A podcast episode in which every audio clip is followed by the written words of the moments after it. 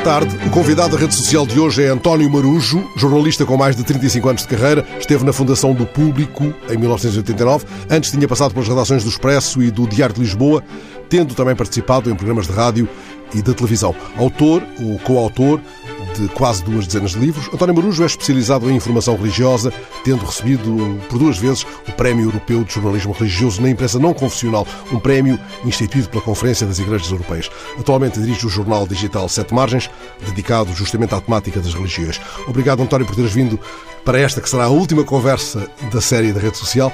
Lembras-te da primeira vez uh, em que entraste numa redação? Obrigado, eu. Uh, a primeira vez em que entrei numa redação. Uh, pois talvez no Expresso, penso eu, uh, um jovenzinho estudante que propôs escrever uns, uns textos de vez em quando e, e confesso que foi assim um bocadinho atemorizador. Ias a tremer, que nem várias verdes, imagina? Uh, sim, ou, ou, que nem um terremoto, não sei bem, um, um, prédio abalado por um terremoto, porque, uh, enfim, de repente começo a ver os rostos que eu lia no jornal e que eram rostos que respeitava e que, de alguma forma, eram pessoas, uh, enfim, que eu colocava num certo pedestal e, portanto, a gente fica assim um bocadinho amedrontado, de hum. facto. Hum. E levavas um texto quando lá foste? Uh... Pois esse, esse pormenor já não já recordo. Uh, penso que sim, porque tinha havido uma conversa inicial ou teria havido uh, prévia e fora do jornal. o Expresso, nessa altura, ainda estava no centro de Lisboa, ali no Marquês de Pombal, e e, portanto, a primeira vez que eu lá terá ido terá sido já com algum texto, ainda escrito à máquina, em papel, folhas de papel. Mas já sobre isso. esta temática religiosa em que depois te? Deve ter sido, deve ter sido, ou provavelmente terá sido um texto sobre Timor-Leste. Ah, uh, que era outro, outro, era outro tema que te interessava Outro tema, sim, que, que me dizia muito e penso que terá sido um texto sobre Timor o primeiro que eu fiz para o Expresso, sim. Hum. Antes disso tinha passado por coisas pontuais, uh, estava também a trabalhar uh, algum tempo na revista da Caritas, uh, mas pronto, numa redação de um jornal, uma redação clássica, digamos, foi no Expresso. Uma redação como nos filmes. Como nos filmes, exatamente. Pois. António, António Marujo, uh, o que é que te fez escolher esta especialização? A tua própria prática religiosa terá sido decisiva em algum momento? Uh, foi decisiva, mas foi também muito uh, a ideia de que, de que não era só uma questão pessoal, que era uma questão importante para muita gente, uh, independentemente da adesão das pessoas ou não a instituições religiosas. Quer dizer, uh, uh, o fator religioso ou espiritual, se quisermos dizer de um modo mais alargado ainda, é uma dimensão que está presente na vida de muitas pessoas. muitas pessoas que muitas vezes não aderem a uma instituição ou aderem de formas muito diversas. Umas mais empenhadas, outras mais difusas, sim. outras mais difusas, outras mais distantes, outras, uh, outras até consoante a época e os tempos. Uh, e, portanto, essa convicção de que isto era um, uma questão importante uh, fez-me pensar nisso. E depois eu lia, lia coisas que me chegavam, sobretudo do estrangeiro, porque em Portugal, de facto, era um deserto, o jornalismo era um deserto nessa altura, estamos a falar da década de 80, e o jornalismo era muito cinzento ainda, uh, o que se fazia em Portugal, e do estrangeiro eu acompanhava duas ou três publicações desta área e achava que eram publicações muito interessantes porque um, falavam do religioso, mas nessa perspectiva exatamente de uh, um fenómeno alargado uh, e depois uh, do religioso com sentido muito de trazer para o religioso as questões as questões humanas, da política, da cultura, do, mundo, do, do, nosso, do mundo, do nosso cotidiano, exatamente. da nossa vida. Uh, o Expresso, o Diário de Lisboa, o Diário já desaparecido, está aliás agora quase a fazer 100 anos, que começou uhum, o Diário de Lisboa, uhum. e o Público, não são propriamente exemplos de jornais, digamos, confessionais ou perto disso. Sentiste-te em algum momento constrangido, não, talvez não seja esta a palavra, por crivos editoriais talvez demasiado apertados? Enfim, como é que se definem as regras de um jogo em redações como a Cartilha Laica, como era destes três jornais? Eh, esse meu trabalho foi sobretudo no público. No Expresso foi uma colaboração esporádica. Mais esparsa, sim. Eh, mais esparsa. Eh, no Diário de Lisboa eu fiz um pouco de tudo estava integrado na área da sociedade, portanto era o que calhava. Também fiz algumas coisas na área Tinhas para aí um anjo da guarda que era o católico Mário Castri? Uh, tão temido pela, nessa por altura, conservadora? Uh, já não. Nessa, não, não, não, não o apanhei já. Sim. Uh, Uh, ou eventualmente ele ainda escreveria crónicas, mas de televisão, e portanto eu hum, via muito pouco. O canal da crítica, uh, Mas não me recordo, exatamente. Uh, Lia-o, mas não me recordo de o ver por lá. Um, não é muito fácil fazer isto em Portugal, confesso. Uh, e não é fácil pelos dois lados da questão. Porque dentro das instituições religiosas, e obviamente em Portugal temos o peso de uma instituição que suplanta as outras, a Igreja Católica, mas do modo genérico, nas instituições religiosas, a linguagem jornalística não é compreendida, muitas vezes. estou a falar em termos genéricos, obviamente.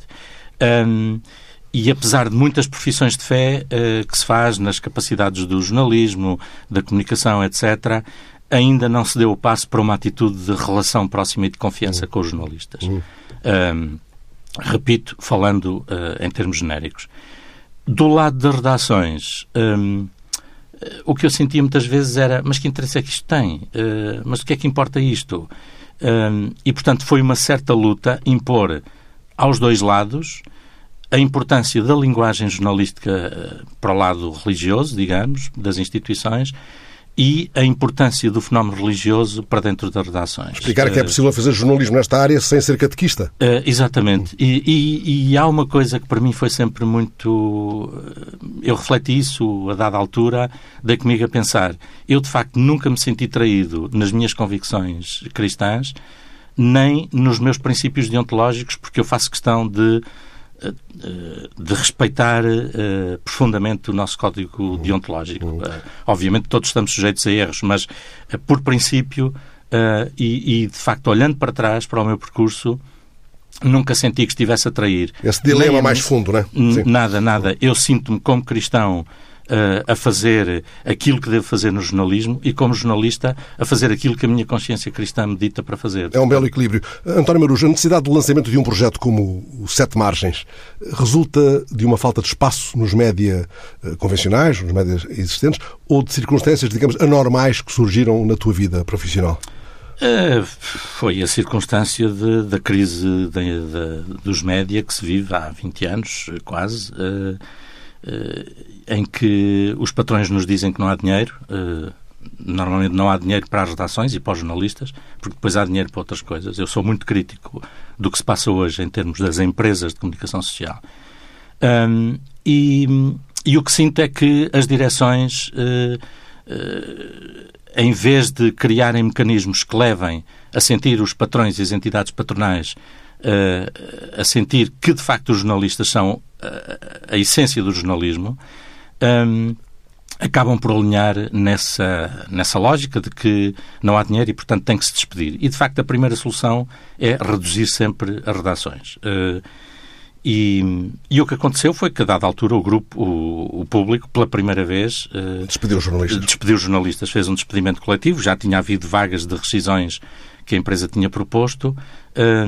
Em 2012, eh, a empresa resolveu despedir 48 pessoas, eh, incluindo 30 e tal jornalistas.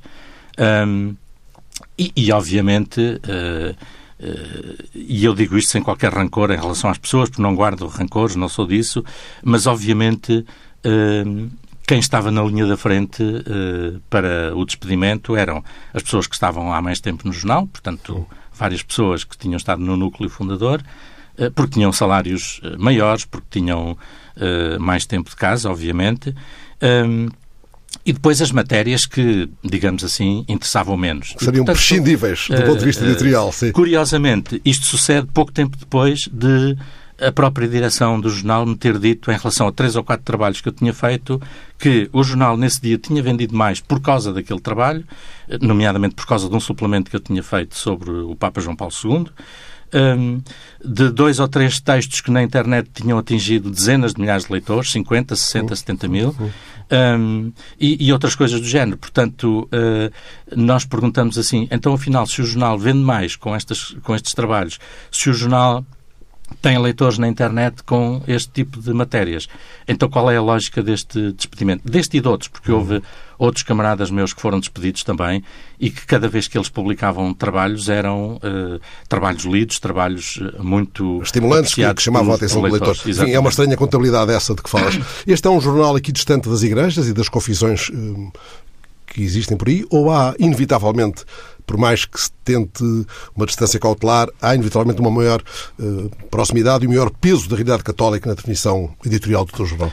O Sete Margens surge exatamente porque, eh, porque esse espaço em Portugal esvaziou-se. Nós, durante 20 anos, tivemos, digamos assim, começaram a aparecer experiências nos diversos, nas diversas redações em que havia jornalistas uh, dedicados mais especialmente a esta área. Uh, depois, com esta crise dos médias de que falávamos, isso foi-se esvaziando. Um, e, e, o Sete Margens surge dessa necessidade de preencher um vazio que, que se tinha criado nas, nas redações.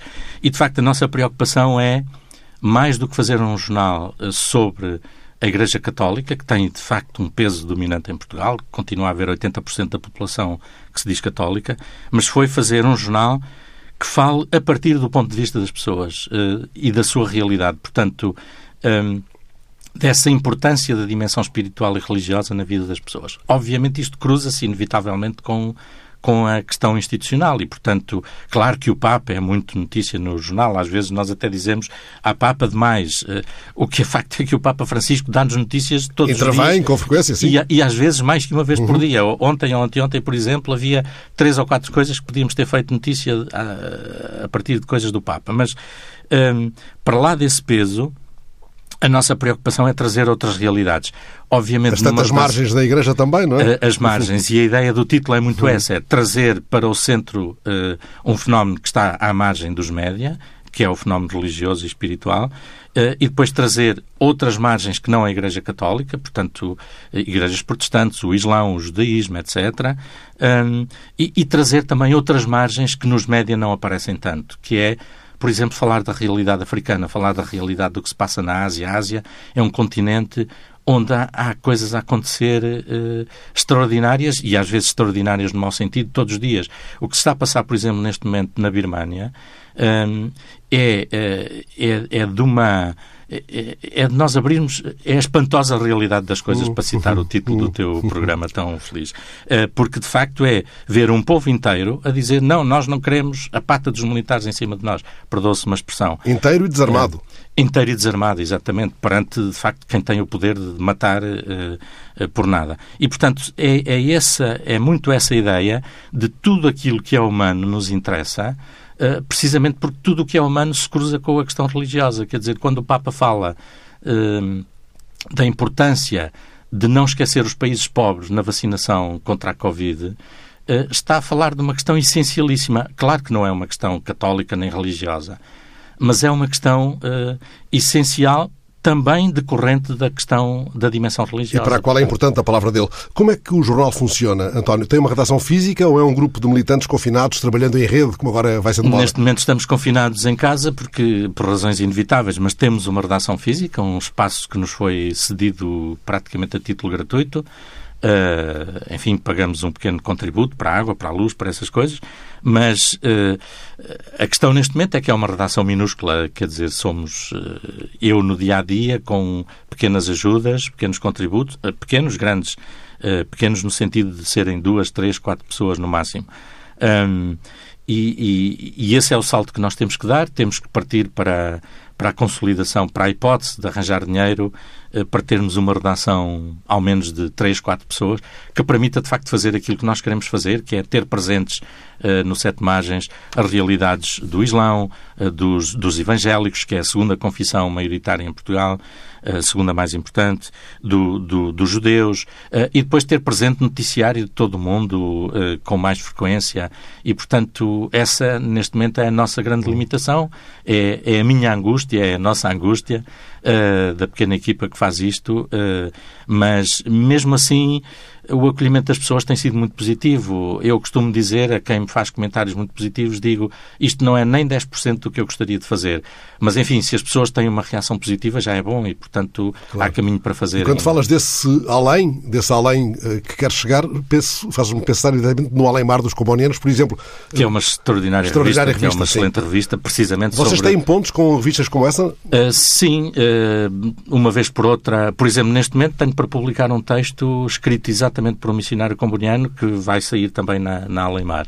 Um, e de vez em quando há esse tipo de, de contactos ou, ou, ou, pessoas que escrevem explicitamente para nós ou que escrevem para os dois sítios. Um, e com a Alemar já houve uma ou duas colaborações e, portanto, vamos fazendo. A coisa vai. A coisa, uh, vai. A coisa vai, sim. António Marujo, uh, fala-me do Prémio Europeu de Jornalismo Religioso, que já me referi no início da, da nossa conversa, que recebeste duas vezes, aliás. Uh, em que circunstâncias te foi atribuído? O que é que ele verdadeiramente permeia?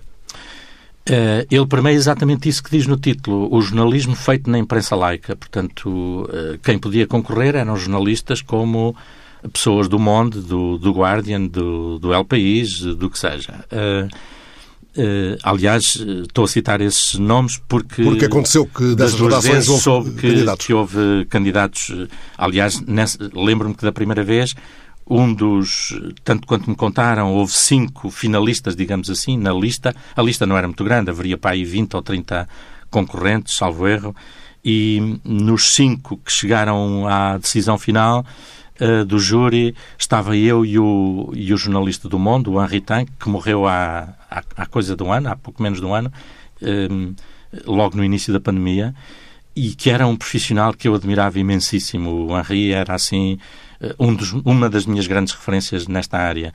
Um, e, e, portanto, quando eu vejo eu ganhar um prémio ao qual o Henri também concorria, eu fiquei assim, como é que é possível? Uh, mas pronto, apresentei trabalhos que achava que também mereciam ser, uh, enfim, tinham alguma qualidade e, portanto, se o júri assim o decidiu, é porque estaria bem decidido.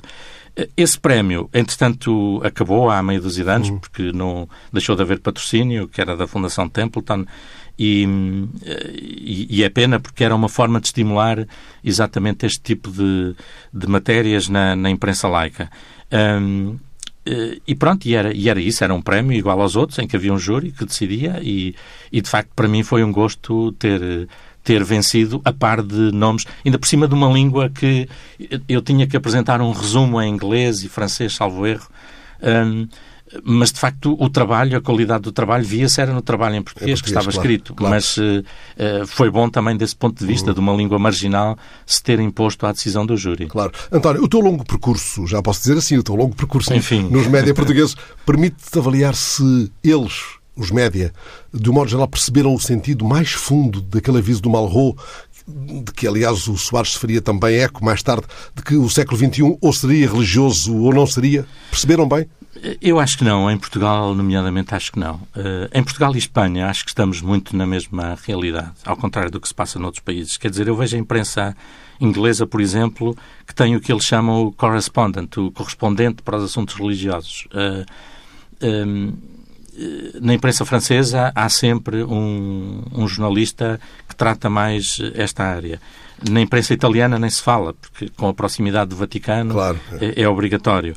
Um, aqui em Portugal, de facto, não percebemos a importância que, que esta questão tem. Uh, uh, por exemplo, eu lembro-me que há uma data de anos, no público ainda, fizemos, numa das sondagens que o público fazia, introduzimos uma pergunta uh, às pessoas sobre quantas vezes as pessoas já tinham ido a Fátima e concluiu-se que 90 ou 90 e tal por cento dos portugueses já tinham ido a Fátima.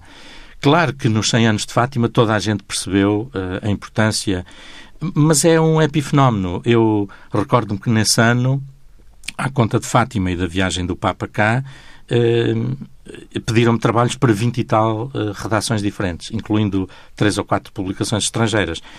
O que é espantoso é que um jornalista, como um amigo meu me dizia, um jornalista que é convidado por 20 e tal redações não tem lugar numa única Numa, redação. Em Portugal. Claro. Uh, porque, de facto, só se percebem os epifenómenos. Quer dizer, não se percebe que esta área tem que ser acompanhada como se acompanha a política, a saúde, a justiça, o desporto. É preciso escavar. escavar. É preciso escavar, é preciso ter contactos, é preciso conhecer as pessoas, é preciso conhecer a linguagem interna das, das instituições uh, e depois saber falar sobre elas, obviamente. Já que falamos da, daquela frase-chave, quais foram para ti, e provavelmente escapar-me a algum também, os políticos portugueses que mais perceberam, ou estiveram mais perto de perceber esta emergência do religioso. Vou dizer nomes. Soares, apesar de ser um, um, Sim, eu um acho que... agnóstico, pelo menos, Guterres, Sampaio, enquanto representante do secretário-geral das Nações Unidas para a Aliança das Civilizações? Eh, eu acho que dizes três nomes que se calhar eu poria na frente também, porque uh, o António Guterres, por razões óbvias, sim, pelo seu catolicismo e pela forma de encarar uh, a sua fé cristã, que aliás acho que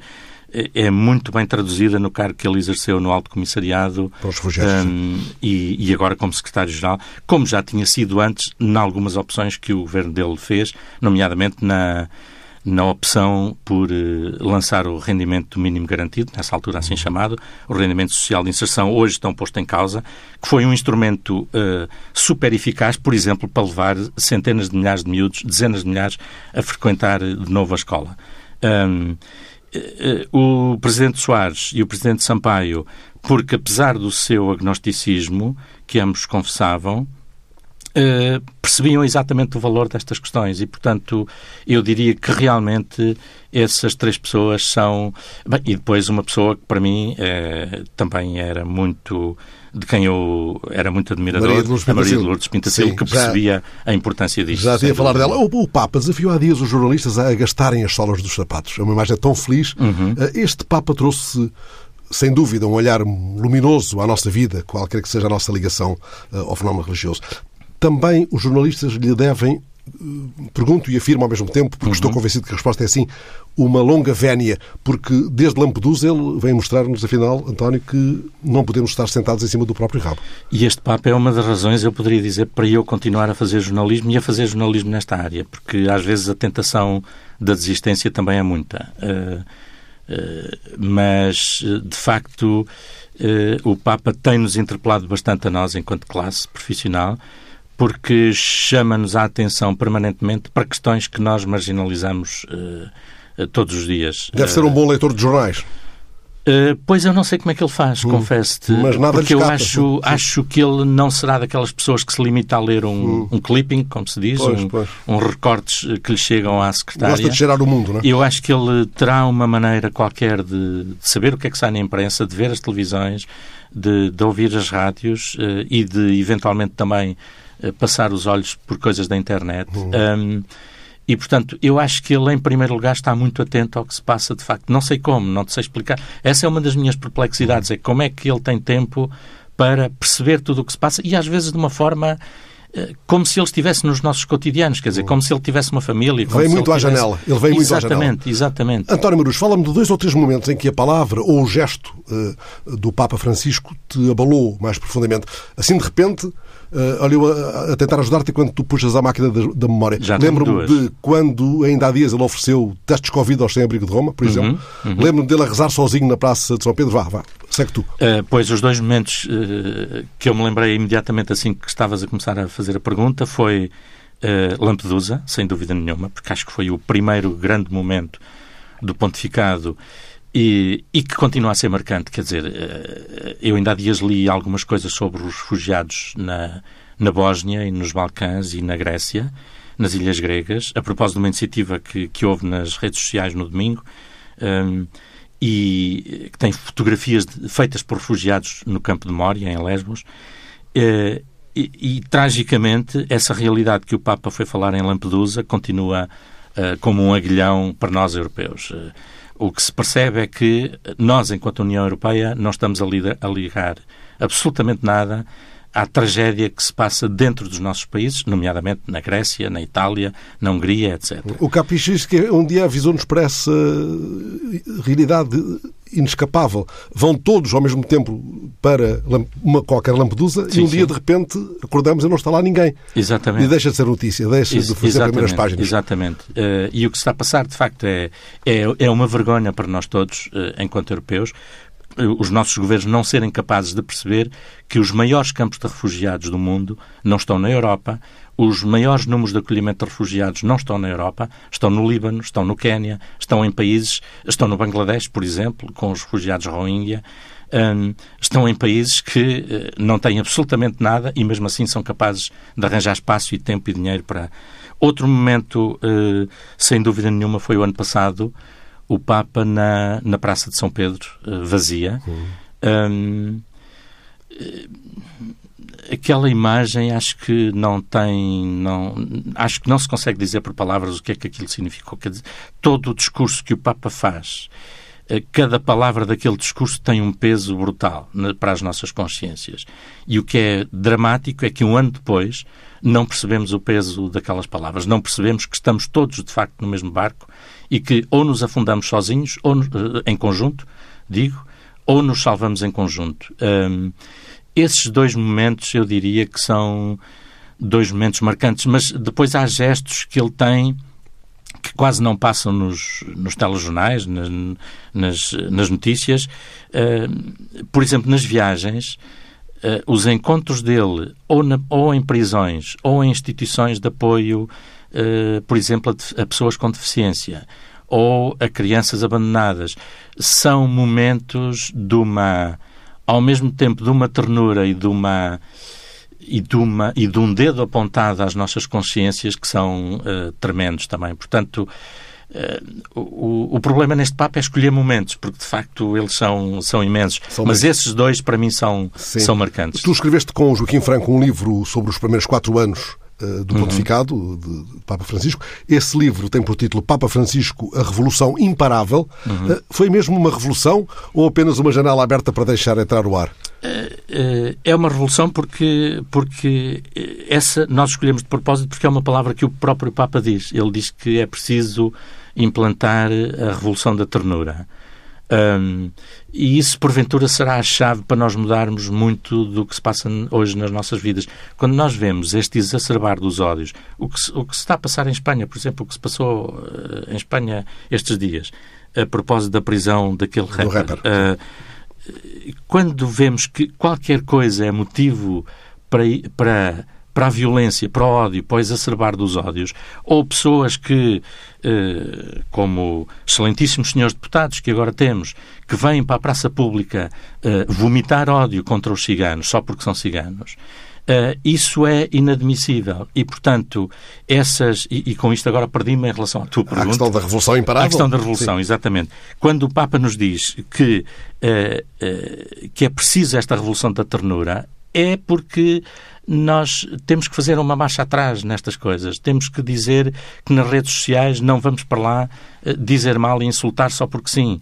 Eh, que, que temos que fazer todos um esforço eh, por nos darmos melhor uns com os outros. Que temos que, a nível dos países e dos povos, também fazer um esforço um, por perceber uh, como é que nos podemos apoiar mais uns aos outros. E, portanto, um, nós escolhemos esse título de propósito Primeiro, porque era uma palavra que o Papa usava. Segundo, porque vai ser impossível voltar atrás. Obviamente, o próximo Papa que vier terá outros caminhos, outras formas de fazer.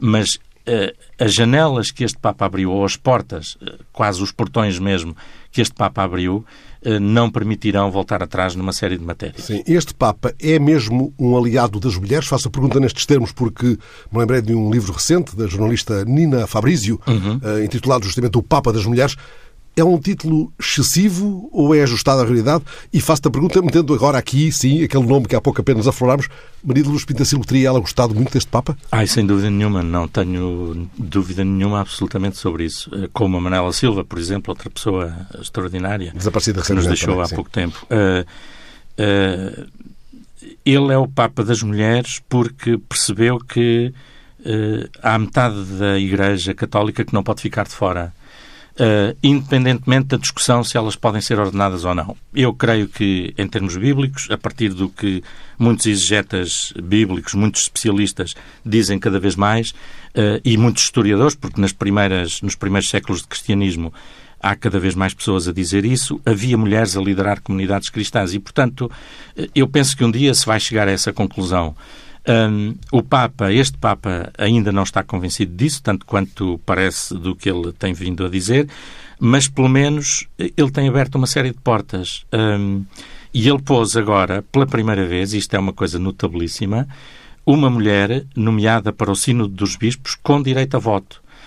Portanto, numa Assembleia onde até agora só participavam, praticamente só participavam homens, e só homens é que tinham direito a voto. É mais do que um sinal. É mais, muito mais do que um sinal, sem dúvida nenhuma. A grande poeta Adélia Prado, que é também uma pessoa de uma intensíssima religiosidade, disse certa vez que a missa é a coisa mais absurdamente poética que existe. Ela não se refere àquela antiga ideia de missa onde íamos espiar uma, qualquer culpa que sempre nos andava às costas, uma culpa sabe-se lá de quê, tantas vezes, eh, repetindo sem emoção ou sem convicção uma ladinha qualquer, mais ou menos mortiça. Do que é que ela fala, António Marujo, quando pede o resgate da beleza nas celebrações religiosas? Do que é que tu achas que esta mulher fala?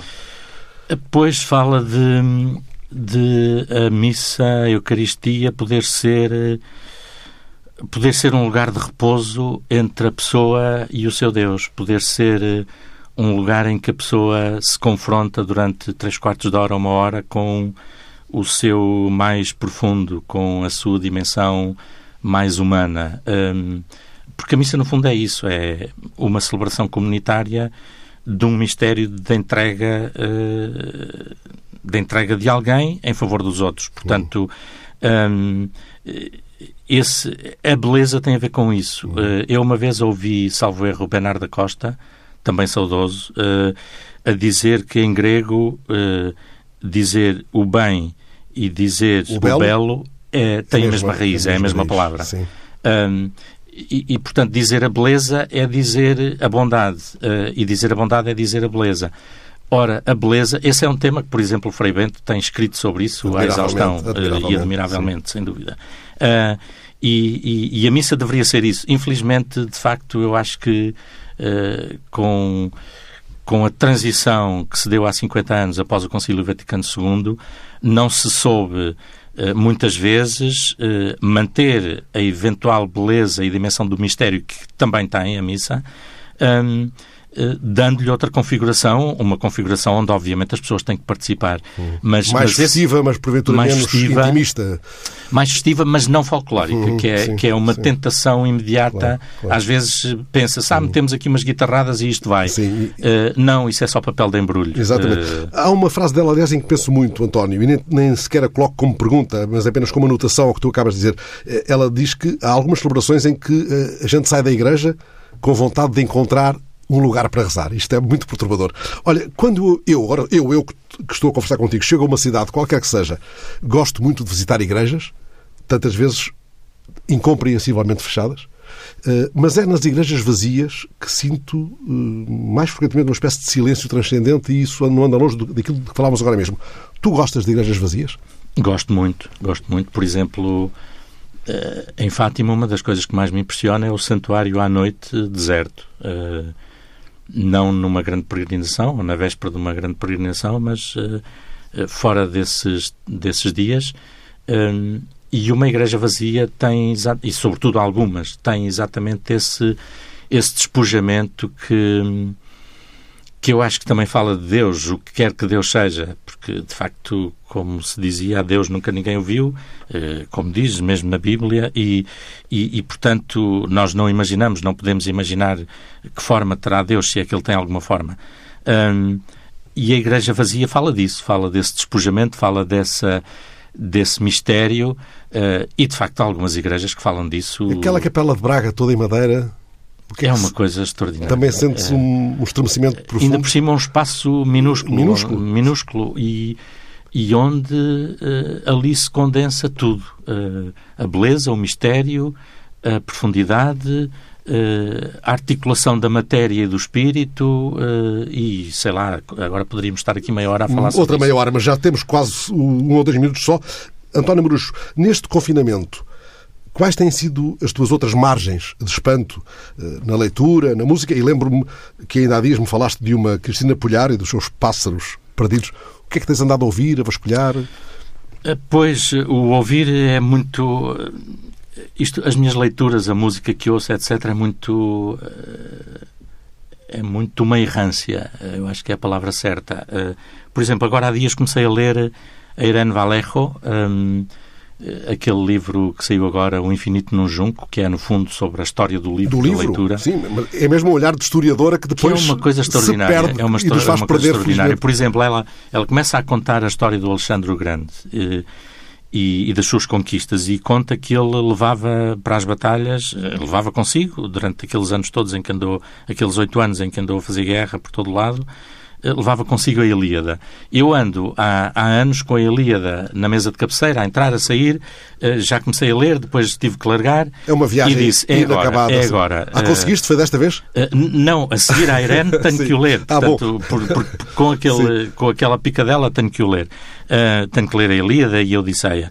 Uh, mas acabei de ler, por exemplo, o Tolstói, o Ressurreição, uh, porque os livros vão puxando outros livros. As, a música vai puxando outras músicas e às vezes uma música puxa um livro. Por exemplo, a tua crónica há dias sobre aquele som extraordinário da concha, o som primitivo do Búzio, do, do grande Búzio. Do, do Búzio, exatamente. Fez-me ir à procura da da poetisa da, da Alfonsina Storni, que eu não conhecia, uh, e que tu citavas na crónica.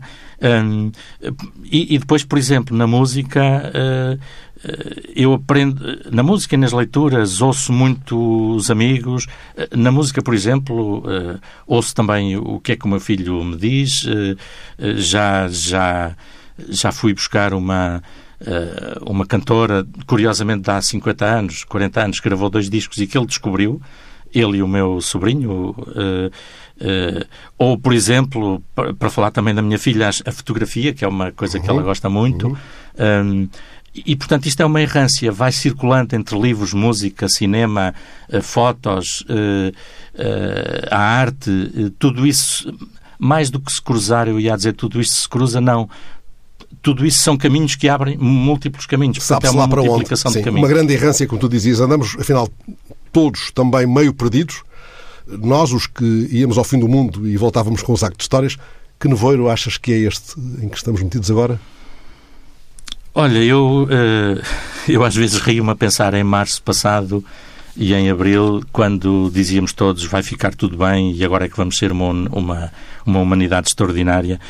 E eu, nas conversas que tínhamos ao telefone, porque era a única hipótese, e que agora temos de ter outra vez, uh, dizia muitas vezes uh, a pessoas amigas, a familiares, houve lá, nós já passámos há 100 anos por uma pandemia, já passámos por duas guerras terríveis, continuamos a ter guerras terríveis por todo lado e ainda não aprendemos. E, portanto, aí falava o meu pessimismo, se calhar não é desta ainda que vamos aprender. Obviamente, esta pandemia tem trazido ao de cima coisas notabilíssimas de muita gente. Uh, que tem feito coisas extraordinárias em favor dos outros. Também tem revelado, infelizmente, o pior de muitos de nós e isso, e isso é pena. Eu acho que, e digo no sentido de uma esperança, é oxalá que a gente saia disto de facto a perceber que, um, que o nosso barco, como dizia o Papa, é um planeta onde somos todos uma família. E, portanto, este barco ou sobrevive em conjunto ou iremos todos ao fundo e depois não ficará cá ninguém para contar a história. Nem encontramos as sete margens. António Marujo, foi muito bom ter-te aqui, é com conversas como esta, olhos nos olhos, que alargamos e enriquecemos a nossa rede social. Até sempre.